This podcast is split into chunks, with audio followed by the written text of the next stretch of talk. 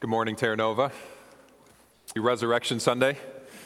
Good to be together, especially when I think of just a year ago us not being together on this day, on Easter Sunday. Um, we've come a long way. Um, I wanted to share with you something I shared at the first service, uh, just after having sang in Christ alone um, so beautifully and sincerely.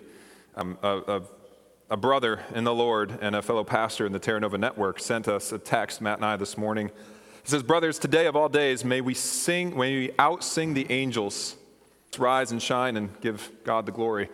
And um, I was just thinking, so easy to um, live with just an earthly mindset and forget the eternal reality that exists, the spiritual reality exists. But um, angels actually observe and witness and learn from us as we worship our God, not just on Sundays, even as we live our lives. But one of the things that they can't relate to, like we can, is in how we are direct beneficiaries of what we'll be talking about this morning.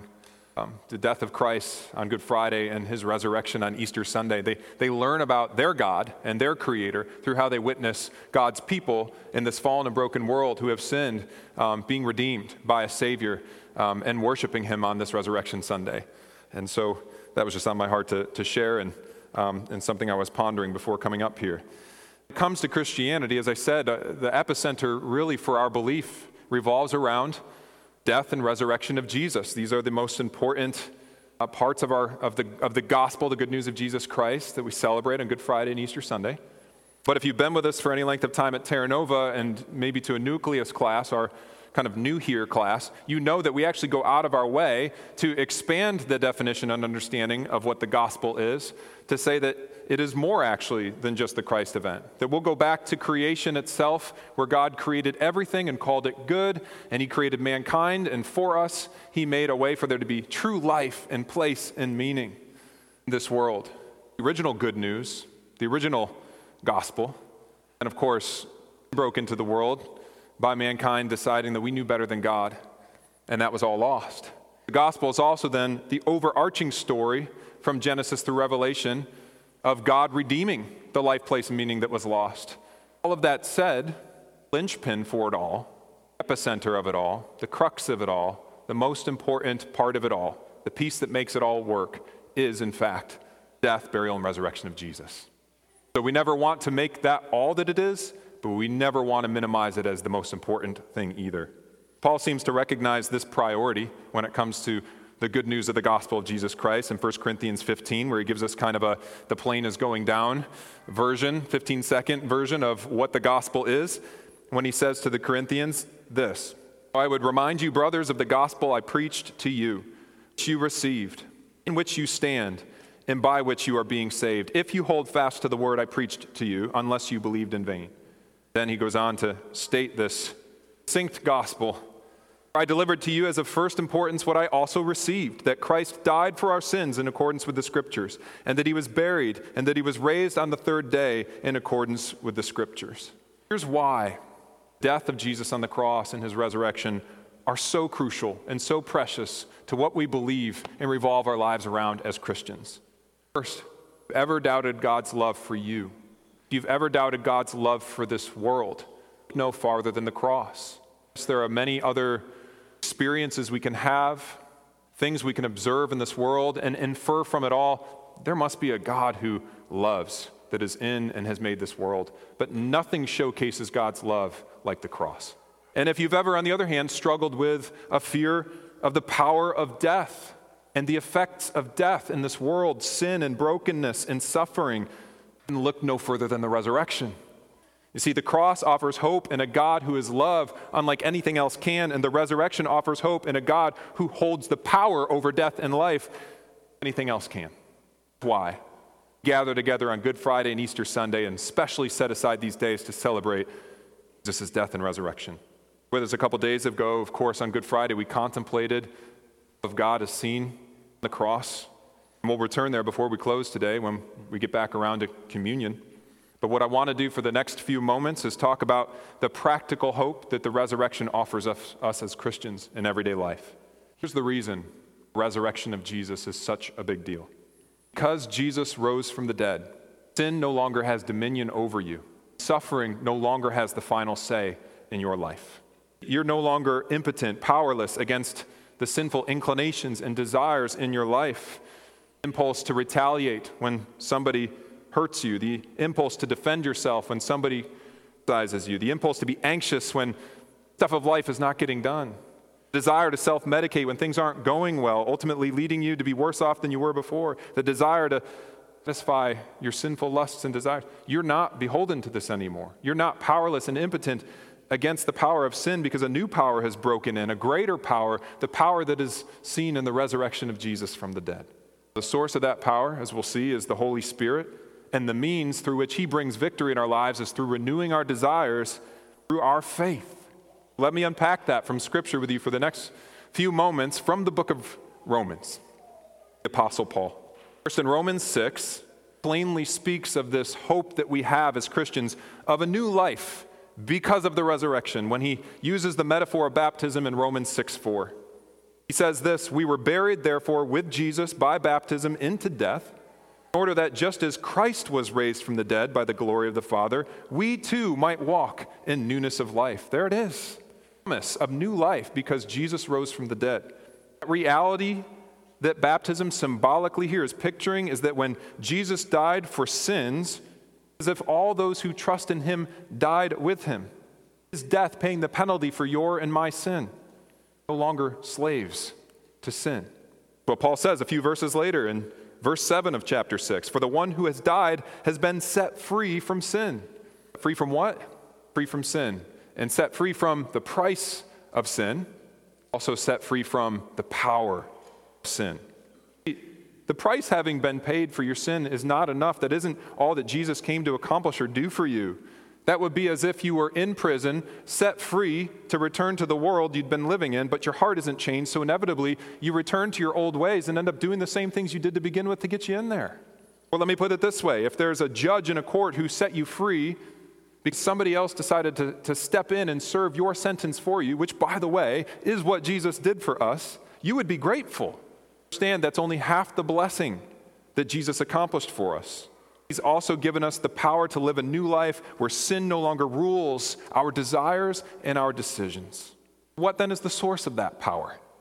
In Romans chapter 8, verse 11 tells us as if the Spirit, the Holy Spirit, him who raised Jesus from the dead dwells in you, he who raised Christ Jesus from the dead will also give life to your mortal bodies through his Spirit who dwells in you. See, the cross, Good Friday, is what made forgiveness possible, is what made justification possible. The fact that your sins and the sentence of death that you and I deserve because of those no longer counted against us. The resurrection also promises the power now to experience real transformation, new life, victory over sin. But hear this, because if I was to stop there, I would be doing us a disservice this morning. Because that victory over sin so much an automatic empowering of your will to overcome temptation that just happens. What the Holy Spirit does is He makes it even possible for us to submit our will to God's. As we do that, He illuminates our hearts and our minds to how much better God's ways are than our ways. And over time, as we continue to submit our will, and He empowers us by illuminating our hearts and minds to God's ways being better than our own. Things about a renewed desire renewed desires within you, and sin loses its potency in your life. You have a significant part to play, and if you don't play it, then the Holy Spirit's power lies dormant in you, even if you are a Christian. I wondered, man, why don't I change? Why doesn't change happen more rapidly in my life? Why, why isn't there the transformation I would expect taking place in my life? Well, a couple of reasons that could be. First of all, sanctification, that process of growth in Christ, is a slow process, oftentimes sometimes is because we don't understand that we have a part to play this journey and process. Paul implies as much a few verses later in chapter 6, verse 12, where he says this, after, of course, having promised and celebrated the new life we have available to us in Christ, he says, To Christians, let not sin therefore reign in your mortal body to make you obey its passions. And what else could Paul mean here by let not? Implication that as Christians, it is possible that we could continue to let sin reign in our mortal bodies. We have to choose not to. Genuine transformation of our hearts is going to take place. Continues in verses 13 and 14, saying, Do not present your members to sin as instruments for unrighteousness, Present yourselves to God as those who have been brought from death to life, your members to God as instruments for righteousness. Now, why can we do this? Because he says, For sin will have no dominion over you, since you are no longer under the law, but under grace, because Jesus has died and rose again. So, you can present your members, you can as a Christian. It is possible for you to present your members, your, your whole selves, sin as instruments of unrighteousness. Despite the gift of the Holy Spirit you've been given, remain unchanged. Potential for new life exists. Wordly, nothing really changes. Death still appears to be what is reigning in your life. It's possible. How do we then present ourselves to God as instruments for righteousness? A few chapters later, in chapter 12 of Romans, Paul turns a corner. He gets practical. He spent the first 11 chapters of this letter to the church in Rome laying a foundation of proper theological understanding for the basis for how we can be justified, sanctified, how we can be forgiven. It's possible that there's new life available to us, but now it gets practical. How do we actually apprehend, take hold of this new life? Romans 12, 2, he says this Do not be conformed to this world, but be transformed by the renewal of your mind, that by testing you discern what is the will of God, what is good, what is acceptable and what is perfect. Paul uses this word, this verb here, be transformed. It's metamorpho. It's the same word we actually talked about last week when we looked at the transfiguration of Jesus on the mountain before Peter, James, and John when they saw him for who he truly was in his full glory. Word being used here about you and I if we are in Christ.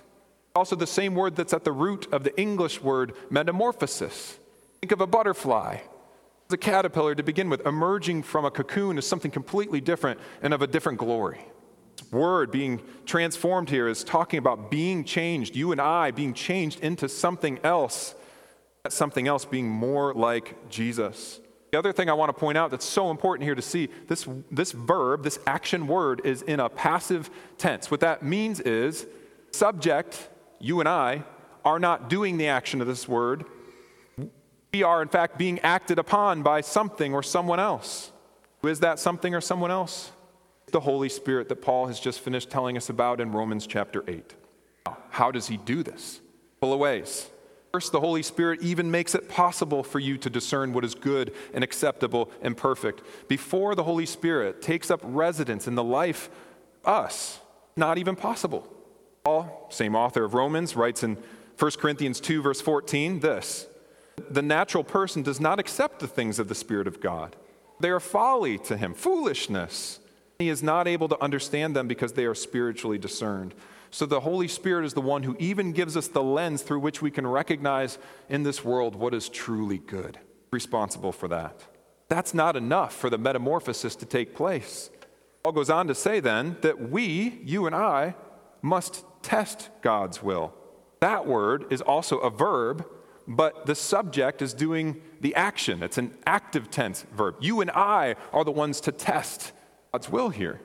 That the full meaning of this word and the implication of what Paul is saying to the Romans is test in order to approve God's will. As the ESV Study Bible puts it, finding out the worth of something by putting it to use or testing it in actual practice. Right? So it would be like if you were in an old house and you knew that some of those stairs on the way up to the attic were kind of creaky and iffy, but the only way to know for sure if it's going to hold your weight is to test it, to apply some weight to it. It would be as if you are in the grocery store trying to find out, uh, you know, which peaches you're going to take home with you, and, and they look juicy, they look ripe, but the only way you're going to know if you actually bite into it, see if it's truly sweet. So you have to put God's will Paul is saying, his truth, his word into practice in order to find out how good and perfect it is. And when you do, this is called faith, the Holy Spirit enables you to approve God's will. That is, to see that it is good. It's to see that his ways are better than your ways. For time, as you continually test God's will, the Holy Spirit begins to reform your desires. Now you no longer just defer God's will intellectually because you know you should, begin to want His will than anything else. That is when metamorphosis takes place. That is when your life begins to showcase Christ living through you. Hear me. Holy Spirit is the one who enables you to recognize what is true and is also the one who reforms your desires. It is in the testing of God's will, putting it into practice, where the Holy Spirit's power brings about this inner metamorphosis, change, transformation of your desires. If you want to walk in this newness of life, this resurrection life that Jesus offered us, has made possible for us, potential is only there because of the gift of the Holy Spirit. It's a latent potential, even for Christians. It requires you to put God's ways into practice if you're ever going to discover that they are good and perfect and pleasing. And it is only in testing God's will, Holy Spirit's power is unleashed in your life to bring about the transformation of your will and desires, to bring about that new life as promised. You want to know the resurrection power of Jesus in your difficult marriage? Find out the potency, the power of sacrificial love by putting it into practice. Want to know the resurrection power of Jesus in overcoming sinful pleasure that is so enticing? Discover the lasting satisfaction of God's ways by fleeing what is evil and pursuing what is righteous. Want to know the resurrection power of Jesus in pain? Out the sufficiency of God's comfort by running to Him before anything else. Do you want to know the resurrection power of Jesus in moments of doubt? Find out the trustworthiness of God by continuing to follow Him one step past the point of what makes sense to you.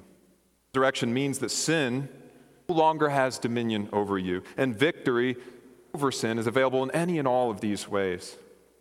By the way, this resurrection power that I'm talking about right now, that's a present power, one that right now can be and is at work within you, sanctifying the inner man. Paul talks about sanctification of the inner man on this side of eternity in 2 Corinthians chapter 4 when he says this so we do not lose heart though our outer selves are wasting away our inner self is being renewed by day so there is a present power made available to us because of the resurrection but there's also a resurrection power that's yet to be experienced it's a power that we look forward to and hope and that is the physical redemption of our bodies and the physical redemption of this world because the resurrection also means that suffering no longer has the final say in your life. Amen? Just a few verses after Paul has already told us about the source of power, the Holy Spirit, he goes on in Romans chapter 8, starting in verse 18, to talk about this heavenly hope that we have that is not yet this power that awaits us, but that is promised virtue of Jesus' own resurrection. He says, For I consider that the sufferings of this present time are not worth comparing with the glory that is to be revealed to us. We know that the whole creation has been groaning together in the pains of childbirth until now. And not only the creation, but we ourselves, who have the first fruits of the Spirit, groan inwardly as we wait eagerly for adoption as sons, that is, the redemption of our bodies. From this hope we were saved. A hope that is seen is not hope, for who hopes in what he sees? If we hope for what we do not see, wait for it with patience. A couple things I want you to see. First, Paul here is identifying with us as Christians that suffering is real. He's not evading the subject, he's not sweeping it under the rug, he's not trying to say it's a figment of our imagination. It's real, it's unavoidable, unavoidable to many of you. It feels unrelenting. It may change, ebb and flow over the course of our lives, but it, it, it's this unwanted companion that's always with us, it seems. Comes in the form of disappointment, comes in the form of a broken heart, comes in the form of shattered dreams, it comes in the form of a hard situation you don't see any way out of. It comes in the form of unre- unrelenting physical pain, it comes in the form of unrelenting emotional pain, and so on. But this is where the promise of the res- resurrection interjects itself. The resurrection guarantees that suffering does not have the final say. All those experiences you have that are real. That outside of Christ, this present reality that we're living in is all that there is. You may seek alleviation from suffering the best you can oftentimes resorting to extreme measures. But the only hope for any kind of relief from suffering is in this life. It's gonna, if it's going to come, it's got to come now. Even if you find ways to avoid suffering for a time, it eventually is going to catch up with you. Because death is undefeated. If death were to enter itself in the March Madness basketball tournament this time each year, it would be no fun filling out those brackets anymore because there'd be no surprises. Right? It would win every time. Because Jesus is risen, he showed us that that's not all that there is same power that raised him from the dead will one day result in a new body, a new world, a new reality where sin is no more, pain is no more, disappointment is no more, shattered dreams are no more. What that offers now is a hope that is real, definitive end to suffering, just for you by Christ. and guaranteed by his resurrection. Paul say that that hope produces patience. Interestingly enough, that's not a command here. He's not commanding us to be patient here. Patience, he's saying, is the result of this hope being yours, and it will characterize those who know that they have resurrection life awaiting them. You're in the midst of pain, whatever it may be, physical or emotional or relational, you're able to say with certainty, This is not all that there is. This is temporary. As Jesus is risen, the very opposite of this temporary suffering will be eternally mine. Because of the resurrection, there is an inheritance that awaits me that is imperishable and undefiled and unfading and kept in heaven for me, safeguarded by Jesus there. It's not going anywhere.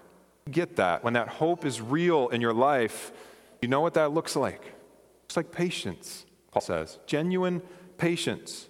How? Well, it produces patience because what you otherwise might feel like you've lost out on forever one day instead be yours forever in heaven. Lost time, lost opportunities in this life. Don't weigh so heavily when you know that eternity awaits you.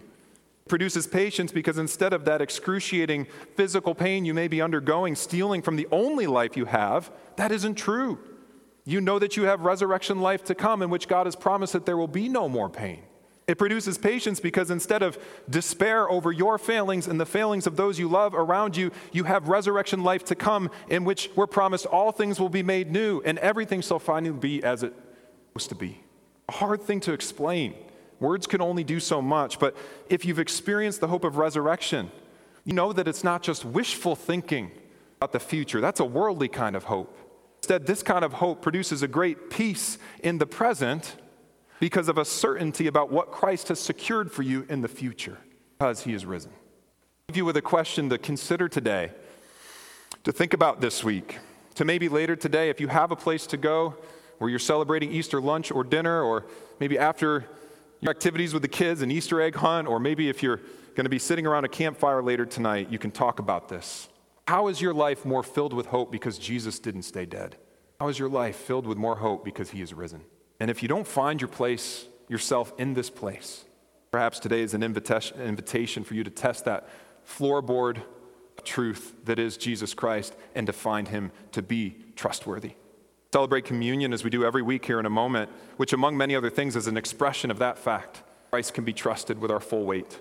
We are sinners in need of a Savior, that we are guilty and deserving of the consequences that are due our sin, but that in God, in love, stepped in, sent his only son to die for your and my sins on the cross because he loved us so much.